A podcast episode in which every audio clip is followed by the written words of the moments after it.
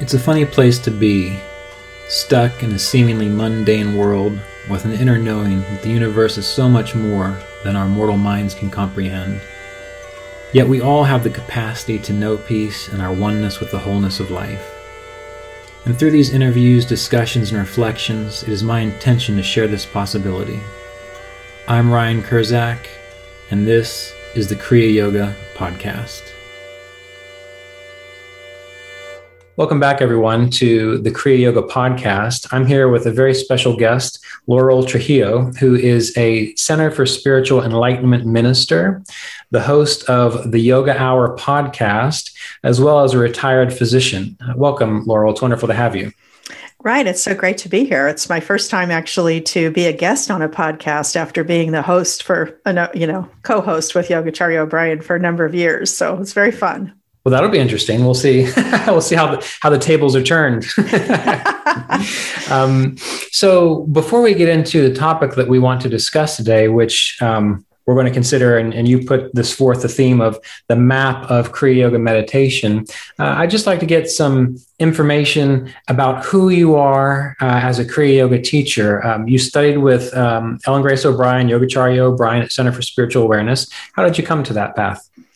Well, I was lucky to live in San Jose, and in the same way that many people are drawn to spiritual the spiritual path, it was at a time of just really feeling like something was missing in my life and really wanting to explore that and really feeling that it was uh, on the spiritual side of things. I was a, a mom, I had young children at that time, and I was just very interested in trying to find a spiritual community. And then fortunately one of the places i actually saw it in the in the yellow pages in the olden days when we actually looked in the phone book. Wow.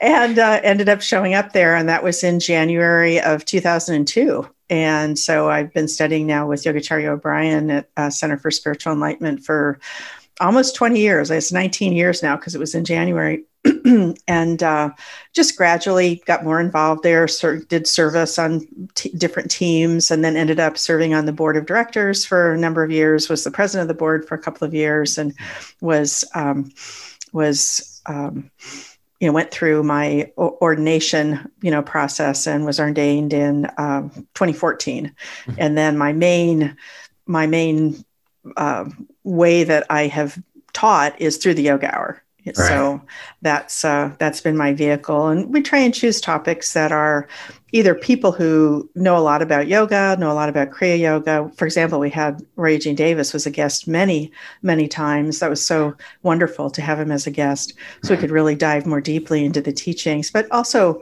just a bunch of other topics that are of interest for spiritually conscious living. So, right. And the Yoga Hour podcast for uh, listeners who don't know, um, that is a podcast that was begun by uh, Yogacharya O'Brien, and it is it is put out through Unity Radio. Is that correct? Well, it is uh, recorded through Unity Online Radio, but it is released in all of the podcast channels as a free podcast. It's sponsored by the Center for Spiritual Enlightenment, and then right. it's just available for free. And the only thing I, I tell people is if you're going to look for it, make sure you do the yoga right. hour put the that in there because if yoga is the first word you end up with like 50 podcasts you know? right so. right yeah and with um, with ellen's work yogacharya o'brien's work um, she is a student of um, roy Eugene davis as well and the center center for spiritual enlightenment that's in san jose california correct Yes, yes. Of course, right now with in the pandemic, all the programs are really online. There's not really much going on at the center, but yes, it, hopefully later on this year there will be programs again in San Jose, California, but online. Uh, there's a there's a, a lot there, and people can um, see that at csecenter.org is the website. Yeah. Excellent. Yeah, I, I really am glad you, you mentioned the website because, you know, CSE is, is fairly well known, but a lot of people don't know that there might be a Kriya Yoga Center right on their doorstep in California. So yeah, exactly. wonderful. Good. Yeah. Well, the, the topic we wanted to cover today um, that we had discussed as a theme is looking at the Yoga Sutras, but looking at the map of Kriya Yoga meditation. So, uh, generally, w- what are you meaning when you when you're talking about this this idea of a map of Kriya Yoga meditation?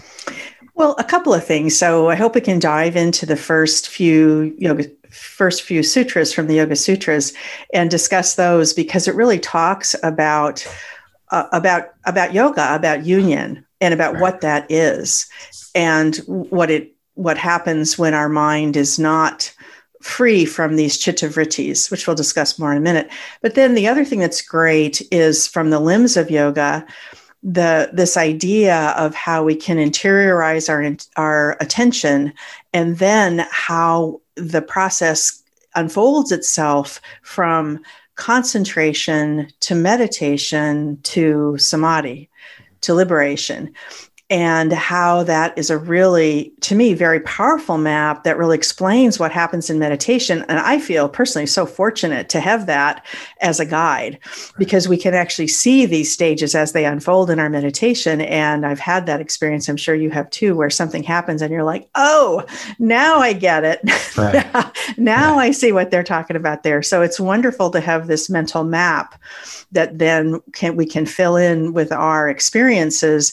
And our experiences can make more sense to us because we understand them it from this deep level of the philosophy of of kriya yoga. So that's what i want to talk about. Hope that's yeah. with you. Oh that's perfect. That's perfect. It's right in line with uh, kind of the theme that we've been rolling with on the kriya yoga podcast recently. And um, you know you, you mentioned having these aha moments with oh, I, I know where that's coming from now. I think this is one of the reasons why many people, even if even if they study the Yoga Sutras or the Bhagavad Gita and they don't quite understand it exactly the first time, that you need to keep rereading it because you're getting it in your mind and your consciousness. And then as you practice, it's like you start to recognize, oh, that's what that sutra means. So I'm glad you yes. pointed that out.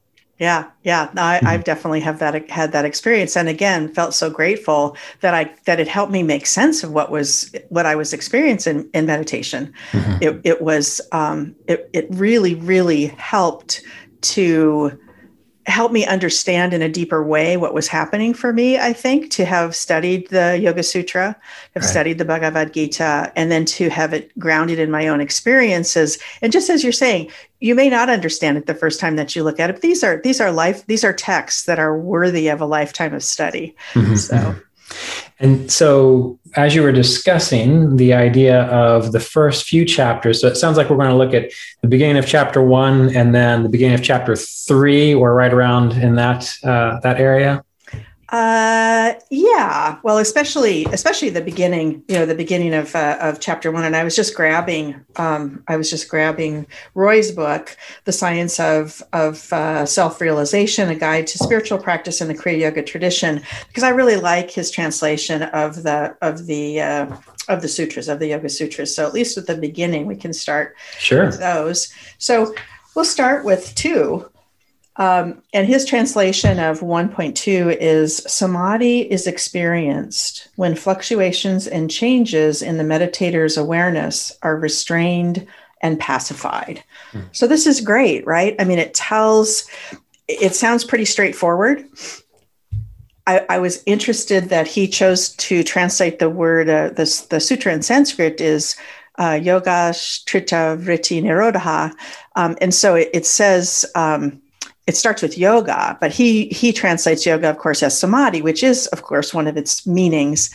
One of the things that Yogacharya O'Brien has said that I really appreciate is all the way to yoga is yoga, all mm-hmm. the way to to the it's it's both the, the practice and the goal. Right. And so this gives the sense of yes, it's something we practice every day, but there is also a goal there of this of this samadhi. And then this idea about restraining, restraining these these chitta vrittis. Mm-hmm. So how does he say it? Fluctuations and changes in the meditator's awareness are restrained and pacified. Mm-hmm. So this is this is if we're going to talk about a map, to me this is okay, this is like the goal, right? We've got the we've got the end destination there, right. um, which is right at the very beginning. It tells you right, where you're going, right?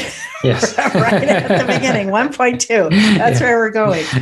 Um, and then this is the, the next one. So 1.3, the seer then consciously abides in its own nature. And he says in parenthesis, essence. So the seer then consciously abides in its own nature.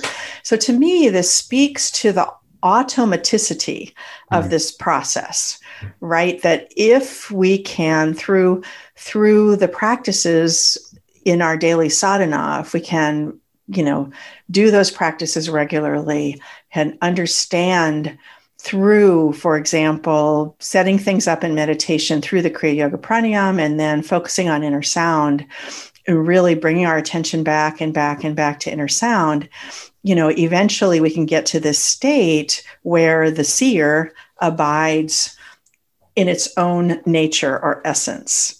I mean, to me, isn't that wonderful? Isn't that lovely? It, tells you where you're going. It tells you kind of like what it's going to be like when you get there. Yes. Right. Yes. Well, it reminds me. Uh, it reminds me, and I, I, think I quote this way too often on this podcast. It reminds me of Ramana Maharshi.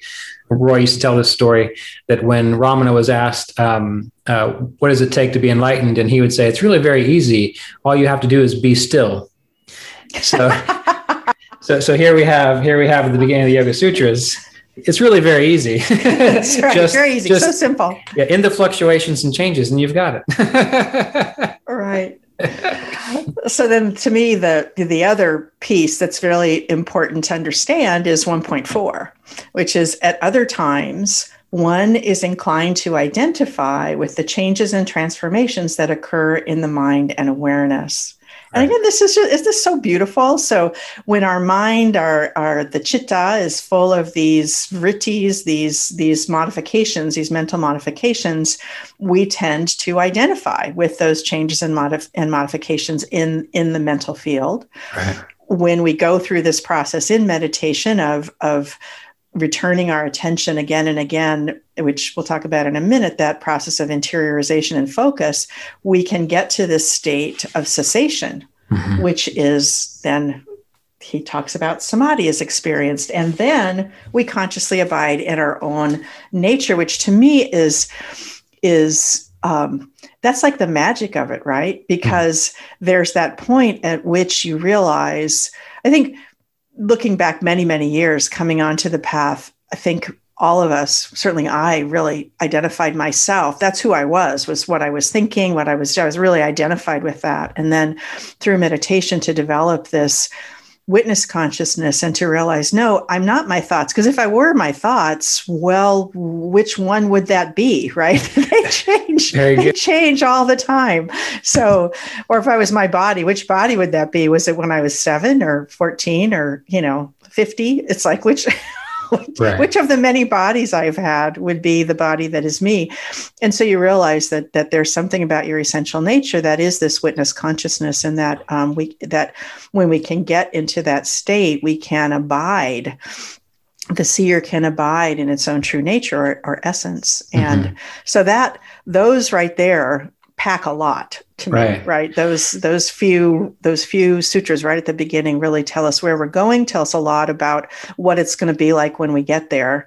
And then when we're not there what what, what our mental state is like. Right. And so you've you know you, you've mentioned how that you have nearly two decades of practice with this. So i guess my question to you would be uh, when you first started, say, reading the Yoga Sutras or, or trying to get a handle on what was being shared there, how did you approach it in the beginning? And maybe how has that changed over time? Mm. Well, I would say it was all Greek to me at the beginning. really, you know, or Sanskrit. I didn't really. Yes, right. Oh, yeah, Sanskrit. even better. Even better. No, I really. I would read these, and I guess there was a glimmer of understanding, but it was really more, I guess it was more of like an intrigue. It was very interesting to me to think about, oh, okay, so there is a there is a um, an essence. And i in my normal consciousness don't reside in that. And that was a really new thought that that was not me that that you know that that took me a while. And then i would say just over time gradually through experiences in meditation through you know retreats and classes and all of that i gradually understood it at a, at a deeper level um, which is why i wanted to talk about it with you today. Yeah. And I, I liked i liked how you pointed out a little earlier your thoughts. And if you are your thoughts well which one which one of them are you it, it make, it makes perfect sense when you describe it that way. Or or your body. Well, I was a child and then I was an adult, and well, which of those bodies am I really? Um, and so I think that that that kind of awareness uh, starts to develop when you recognize that even that your thoughts, those are fluctuations and changes and your body the sense of your body is kind of also a flu- it's also fluctuating and changing so therefore is not you mm-hmm. yeah and it's it's funny as i age because i almost feel like it's even more even more apparent to me now that i'm i'm aging that I, I look in the mirror sometimes and I'm surprised that I look as old as I am because I don't feel that. I don't feel right. that on the inside. I think a lot of us have that experience. Um, you're probably too young to have gone through this yet, you know. no, some... this dis- disconnect. It's like, oh, really, man, I'm getting up there. I'm getting old, and my body is definitely changing, but it doesn't. You know, the me that's inside has not changed. And right. so that dis- that's that disconnect of, wow, this body is aging, and uh, and it doesn't um, my mental image doesn't go along with that anymore. So, Mr. Davis would say that often too, though. I can remember him at retreats. He would say, "Well, you know, if you really think about it." He said, "I'm, you know, I'm in my 70s and 80s at the time." He says, "But I really don't feel any different inside than I did when I was younger. And if you pay attention, you don't really notice what's going on until maybe uh, you look in the mirror and you just happen to see a picture of yourself 20 years ago. Then you think, huh, how did that happen?" indeed, indeed. Yeah. Sometimes it's shocking. yeah. yeah. Well, it, it, helps you make peace with things, I suppose. yeah. Yeah, for sure. Yeah. For sure. So after those first three sutras, what I wanted to talk about is this uh, the other part of the what I consider the map, which is the you know the last three limbs of the of the eight limbs. Um, well, I guess I guess maybe the last four, you know. So this process of pratyahara, this process of interiorization, which of course there's so many ways, so many techniques that we have that can turn our attention within. Um, so that's the beginning of it is the is pratyahara, but then concentration. Right. And so this idea of concentration, well, first of all, the value of this map to me is it it explains so much about the process of meditation that is not useful just to people in the Kriya Yoga tradition. But I think, like, for example, there's a lot of um, people who are doing Vipassana meditation right now. And so there's a lot of present moment awareness, really focusing on the breath. And every time you are distracted, continuing to focus on the breath. So, so that's that's uh, dharana that's the process of concentration and so this process that we're talking about it it, it is describing something bigger right. mm-hmm. than than just the kriya yoga path and mm-hmm. i think that understanding that process would be valuable for anybody right. anybody who meditates really to have heard about it mm-hmm. so um, I wanted to talk about the concentration process and then how it's an automatic process then once you you know concentrate and concentrate. In this case i'm talking about focusing what i use as a, a focal point is the inner sound. Mm-hmm. so coming back to inner sound and of course we get distracted and you realize you're thinking about what you're going to have for breakfast or whatever what you're going to do later today. And then you realize ah you know i'm i'm not focusing on what I want to focus on. So bringing it back to inner sound, bringing it back to inner sound, bringing it back to inner sound, bringing it back to inner sound. And at a certain point, that's so interesting. And Yogacharya O'Brien has taught me that we can actually see this point. It turns into meditation. So concentration mm-hmm. flows into meditation by itself. Mm-hmm. So, first, I should say, the automaticity that I'm talking about, this thing that happens by itself, I think early on in meditation, I thought I needed to do something consciously. But what we're talking about is super consciousness. You're talking about something that is beyond conscious thought. And so you cannot get there through conscious thought. And that blows your mind. it did. especially especially when you are thinking about yourself as your thoughts and then wanting to try and get your thoughts to bring you to a certain place that you that they can't bring you because again it's beyond thought. So how does that happen? Again it's it's nat thank god it's natural right? We don't have to do it. It just happens yeah. where we continue to focus and focus and focus and then it flows into meditation. And i love the description of meditation as that state in which our oh, attention and awareness is then drawn to the object that we are focusing on to mm-hmm. the object of our of our you know to whatever we're concentrating on it just begins to flow and if you are looking for it, you can actually see that play. You can actually catch it when it happens. Right. When all of a sudden you are, you know, you you're fighting, you're bringing your attention back, you're concentrating, concentrating, and then it starts to flow. You can actually feel that. So that's a really cool thing to look for when you're meditating.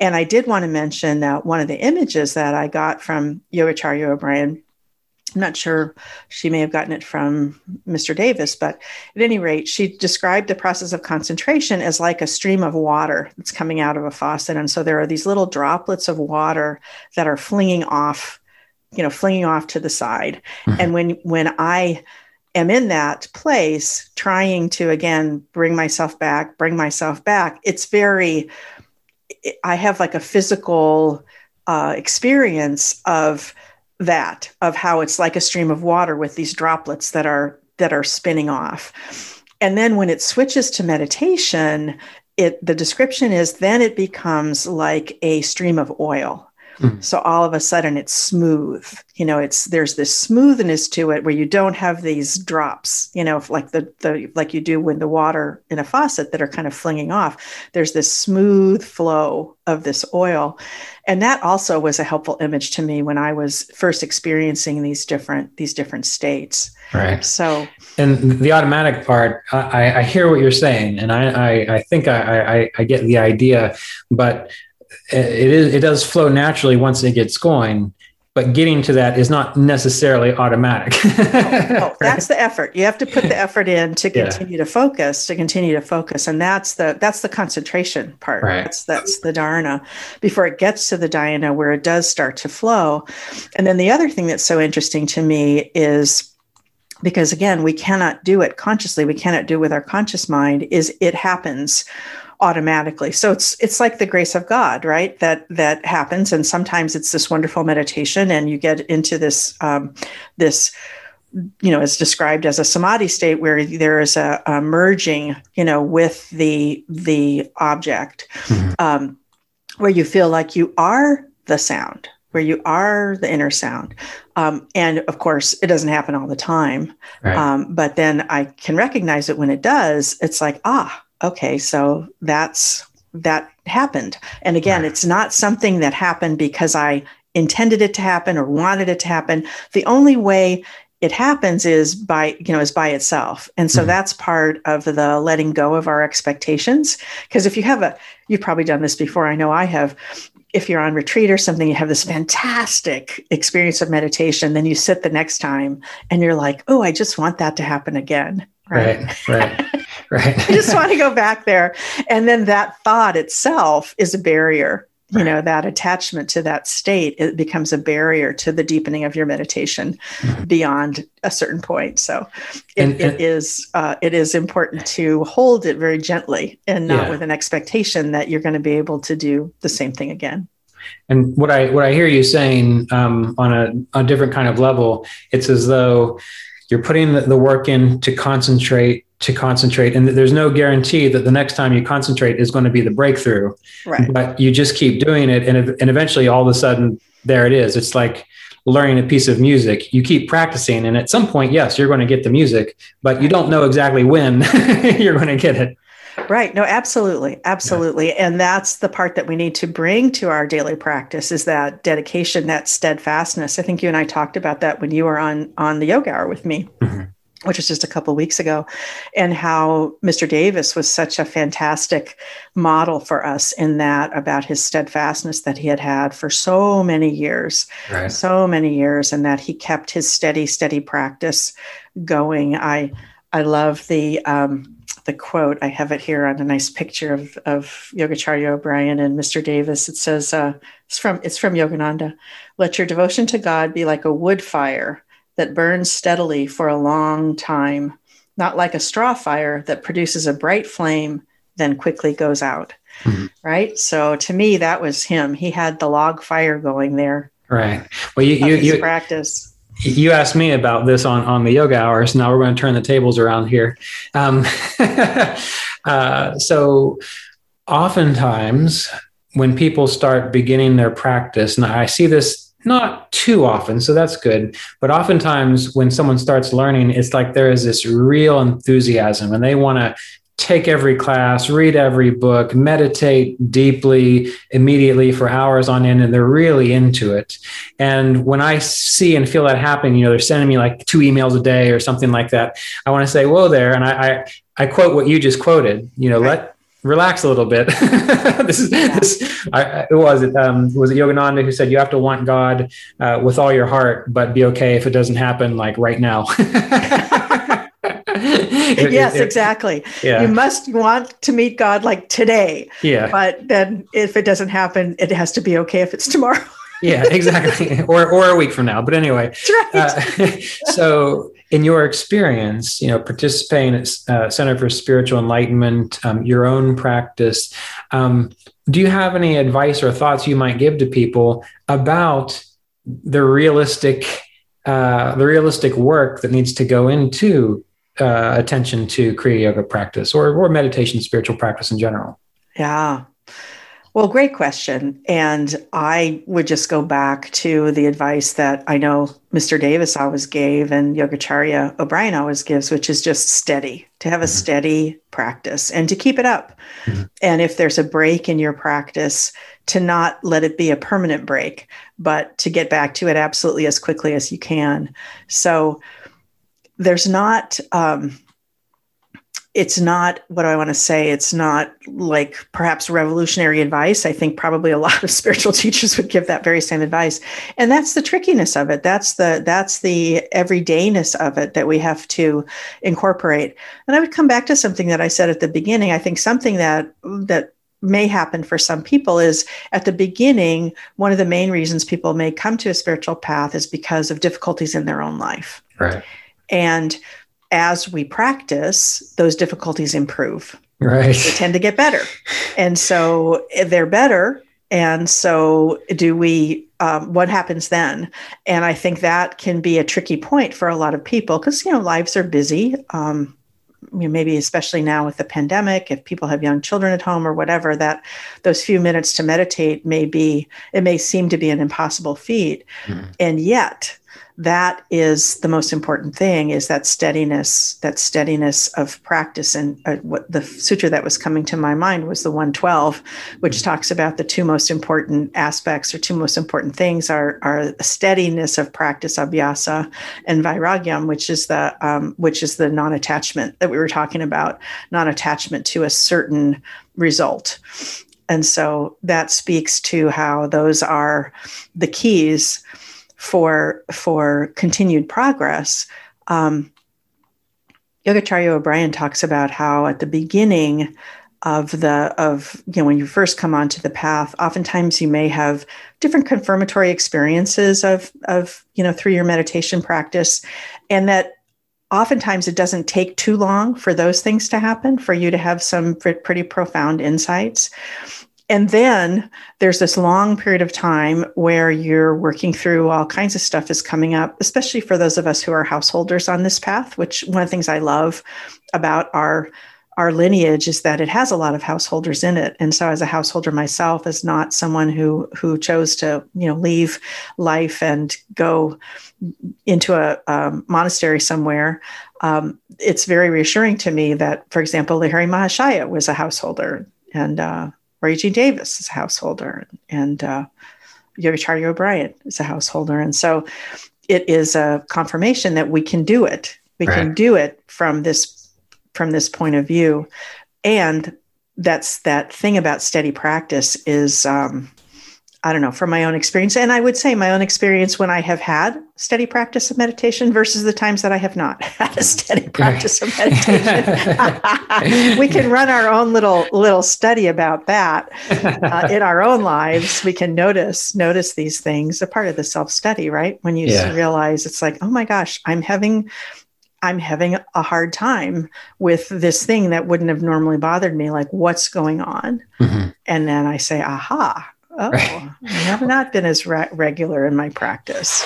Well, you, you, brought up an interesting point, which I never really think of too often. But you, you mentioned that uh, once you begin practicing and you know taking, for example, the yamas and niyamas seriously, that um, some of the difficulties in your life may resolve themselves, and that's why a lot of people come to practice. And so then, once they resolve themselves, and a person feels somewhat content, I mean, do you, do you get the sense that that might be uh, a reason for them to kind of back off a little bit every now and then because they think, well, it's okay, so I don't need to do it anymore. well, yeah, I mean, especially if that's why you came you know, right. to the path, and then that changes. I think that's kind of human nature, and I mean, we know how distracting life is. Yeah, we know how much we can get distracted even at the best of times you know mm-hmm. mm-hmm. and i would say a pandemic is not the best of times if you have young children at home or right. what have you right. that it's very very challenging and yet knowing that that you want it to be having that in your heart that you want it to be that you want to be a wood fire you want your devotion to your practice to be a wood fire right. and not to be the flash in the pan kind of things can can definitely bring you back definitely bring you back and help you rededicate yourself to your practice. Right. So again, I don't want to get too far off topic here, but this discussion brought up a question that I get asked a lot that I don't have enough experience to respond to. So I want to I want to send it your way. Okay. Okay. Um, just to see see what you have to say. Well, uh, you could probably consider me a householder because I have pets and bills to pay and all those types of things. Um, I never had children, um, and so often I get asked the question: you know, we just had a child, or I've got a two year old to take care of, and family in that regard. Um, what do I do? And I just scratch my head and I say, God got me. I don't, I don't know. I've never had to deal with that. I just try to meditate when they're asleep. That's what I say. So, yeah. so, so from your experience, I'm wondering, do you have any thoughts on that you might be able to offer people who are dealing with family or beginning a family, but still want to remain sincere and dedicated and, and get that wood fire burning? Yes, absolutely. So, so first, I would say uh, I would echo your advice of if you can find a time, even a short time, mm-hmm. even if you can do five minutes or ten minutes, I think that's very helpful. If you can do it at the same time of day, if you can get up that maybe ten or fifteen minutes early, and have that little just slice of time to yourself before the hordes descend as the, as the day goes on that that is a, a lovely thing to do and also can be difficult if there's a way that you could bring some um, sense of holiness into your day, that can also just be really helpful. So, even to have a minute if you have a little altar, if you have a little candle somewhere in your house, maybe you have a picture of a spiritual teacher who is very meaningful to you or a beautiful scene of nature or something like that. If you can just even um, take that moment, you know, lighting that candle, even if it's just for a minute, uh, even if you don't have time to meditate, that can be a lovely, that can be a lovely practice.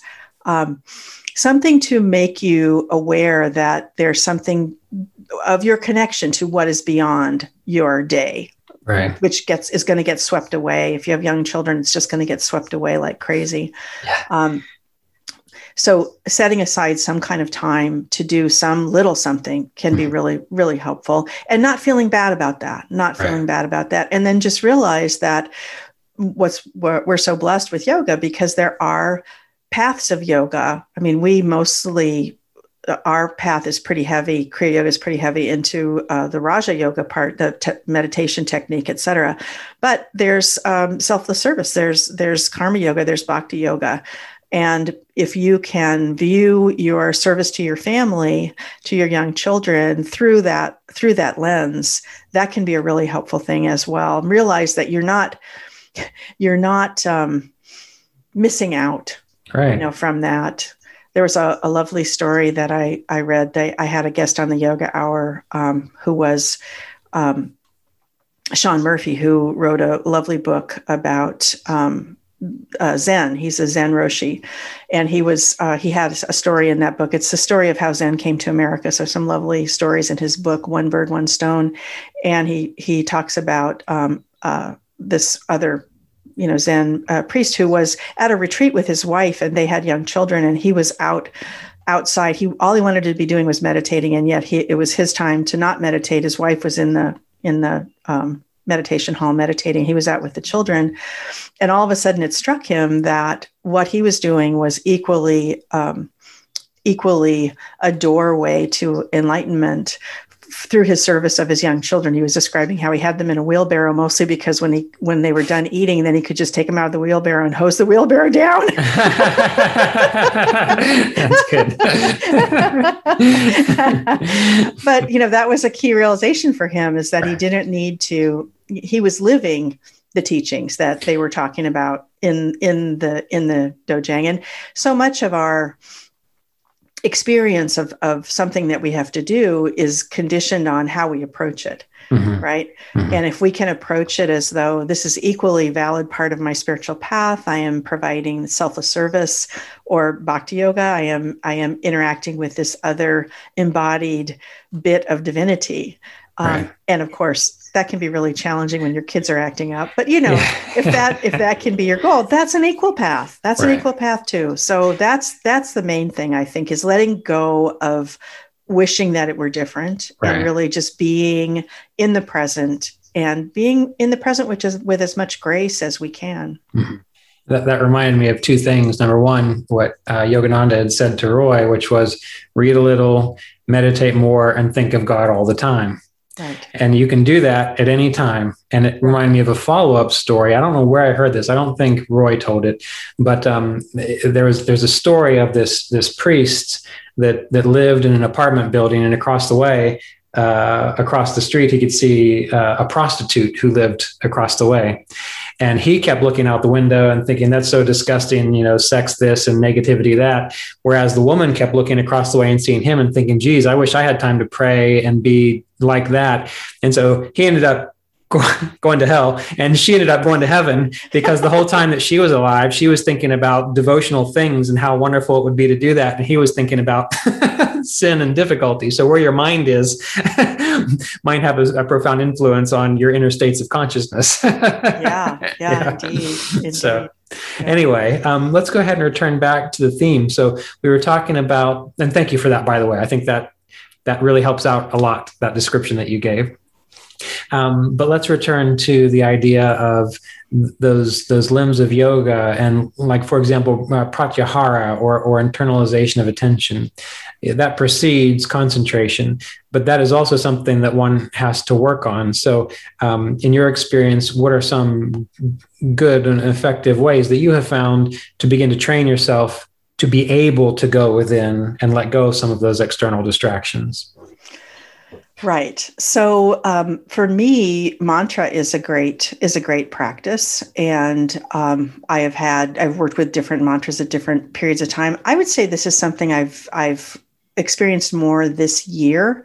There was a New Year's retreat that I went to that encouraged us to have a mantra practice for 40 days, I think it was, and then I mm-hmm. realized how I really like it at the beginning of uh, my meditation practice is to work with a mantra right. for um, you know, it doesn't have to be like I don't always do the the traditional 108. I have a I have a um, mala. I don't always do the 108, but I often do half. You know, half of a mala. So I do what's that 54 repetitions of a of a mantra, and that is a beautiful thing that it has. It's been a lovely addition to my practice. Before then, I do the Kriya Pranayam, and then listen to inner sound and the meditation proceeds from there. So that is lovely. And I have worked with um, with different ones. What I'm working with right now is uh, Om Namah Shivaya. So it's a nice one. Um, it could even just be something simple. It could even, with every breath, it could just be, you know, breathing in uh, Om and breathing out peace. It could be something that's meaning that's meaningful, you know, for you. So that's a any of those are really lovely, are lovely practice. Right.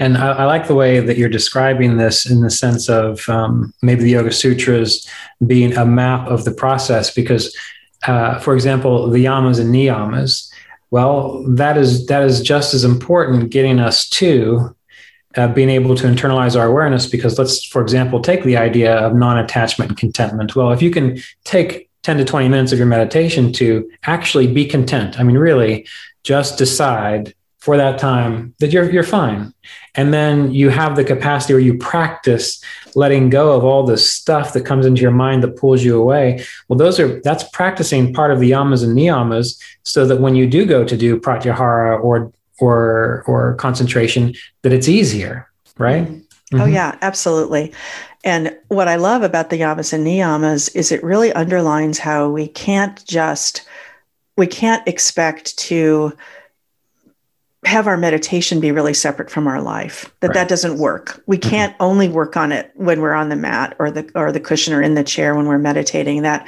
it really brings it into our life in this in this wonderful way right I, mean, I just feel so lucky that we have all these teachings to rely on that that we know what to practice. So we know we can practice the you know the yamas, uh, harmlessness, truthfulness. It, it, it, they're just they're just really lovely, and there's something they get deeper the, the more that I work with them. So as I mentioned, I've spent almost 20 years now with Yogacharya O'Brian, and um, man there's new stuff all the time isn't there? Mm-hmm. not there? I don't know. I feel like there is in yoga. There's it's just uh, there's always something new that you can see in these practices. They're very they're very deep. And so it really gets you out of this idea that i'm going to just meditate really hard. That's right. all i need to do and then i can just kind of like let it go um, and realize that no you have to bring it into your life and see it uh, the self study part is seeing it deeper and deeper and deeper the in as many situations as you can as many right. situations as we find ourselves in as many ways that our karma comes back on us right? Right right. Where something happens in our life that's very unsettling and um, there's always something that i can see if i look back at the kriya yoga teachings. There's always there's always something for me there that that helps, right? No matter what the issue is. So, and, and, and you keep referring to self study, and, and, for those many people who know about Kriya Yoga already understand this, but you know the the one of the descriptions of Kriya Yoga in chapter two of the Yoga Sutras is that uh, Kriya Yoga is intensity in spiritual practice, self study, as well as surrender uh, surrender in God. And so, could you elaborate a little bit more on this idea of self study so people have some better understanding about it? Well, sure. So, obviously, one of the really key practices of Kriya Yoga, the, the three that Patanjali lists, are, are very interrelated. Mm-hmm. And so, just to give a little bit of, of uh, juice to the first, which is tapas or, or uh, self discipline.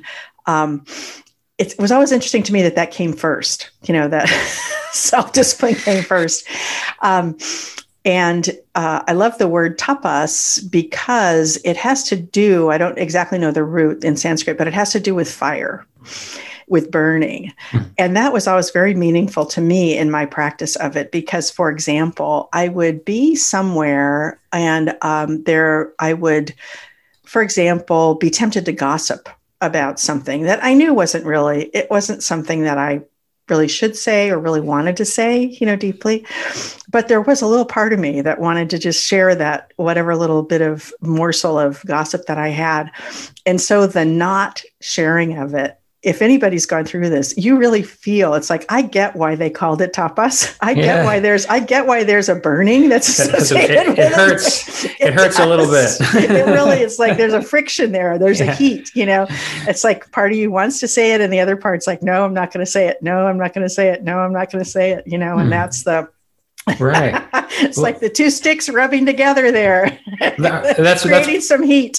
That's wonderful. I mean, you, the way you describe that, you know, it's like that dissonance. It's like the dissonance that, that, that, that, comes up. That's something moving one way, something moving another way. And you, your, your, your intensity or your, your tapas, your practice is to keep doing it until you finally overcome it. That's a good way to think about it. I like right. that. And it does get easier. It really mm-hmm. does get easier, but especially at first, you know, there's a lot of there's a lot of burning. You're putting the brakes on, and that's generating a lot of heat, right? Right. So then uh, self discipline. So self uh, I'm so self study. Self study is really interesting to me because it's very broad. So mm-hmm. self study is obviously studying ourselves. In fact, even noticing this process of tapas. That's part of that. It's why it's they're related to each other. You can see this process within yourself, and then study also has to do with studying the nature of consciousness.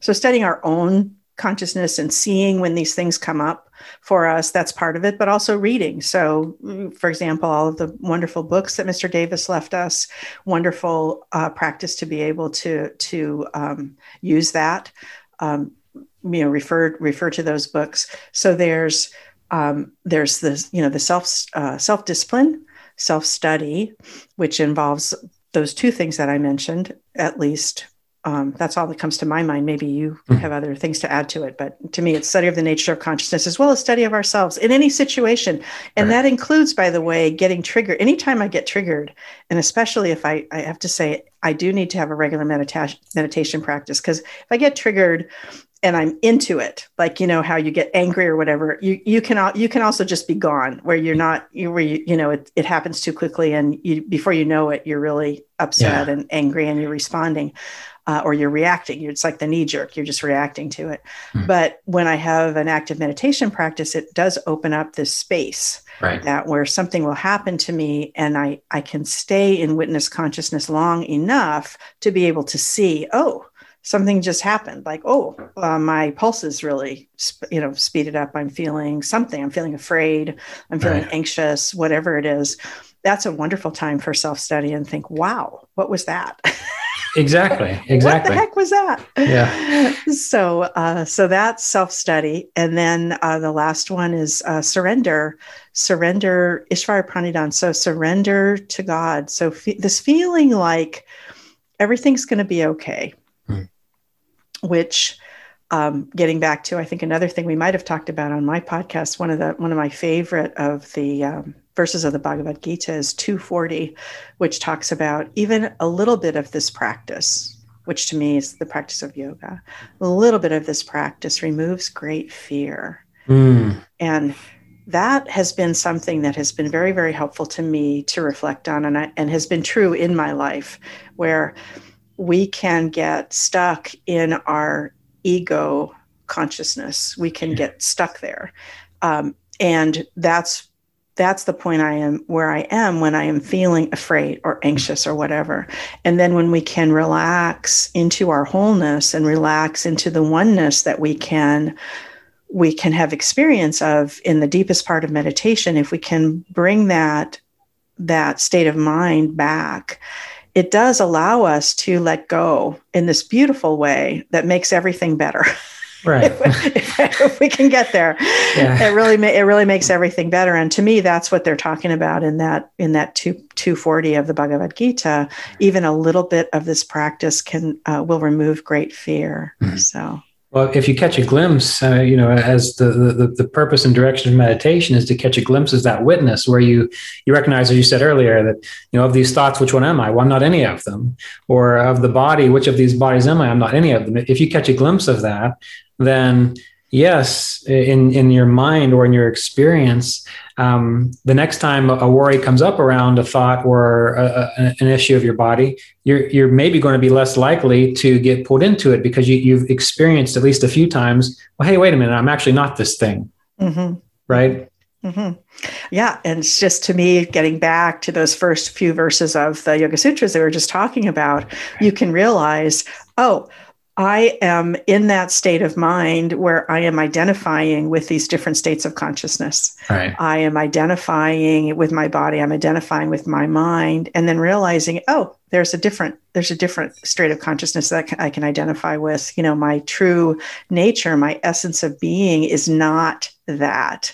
Mm-hmm. And that is so lovely to have that experience in meditation and be able to call it up and remember it and hold hold on to it. There's such beautiful quotes from various mystics. I think it was was it uh, Julian of Norwich that you know talked about um, all all this is full. all that is full. When fullness comes from fullness, fullness remains. And if you've had that experience in meditation, you you've you felt what that feels like, that wholeness, that is that is our essence of being, and that we can experience, that we can get back to, and that definitely removes great fear. Yeah. yes. I don't even know what else to say beyond that. uh, but the idea of self study, you know, that's, as you mentioned, that's paying attention to not just the nature of consciousness, but also our own our own unique temperament. Because if we can understand our own unique temperament then we can also understand as you mentioned triggers that we have how we relate to things. And once you start to get a glimpse of that you're less likely to go into an unconscious state to get hmm. too caught up in it.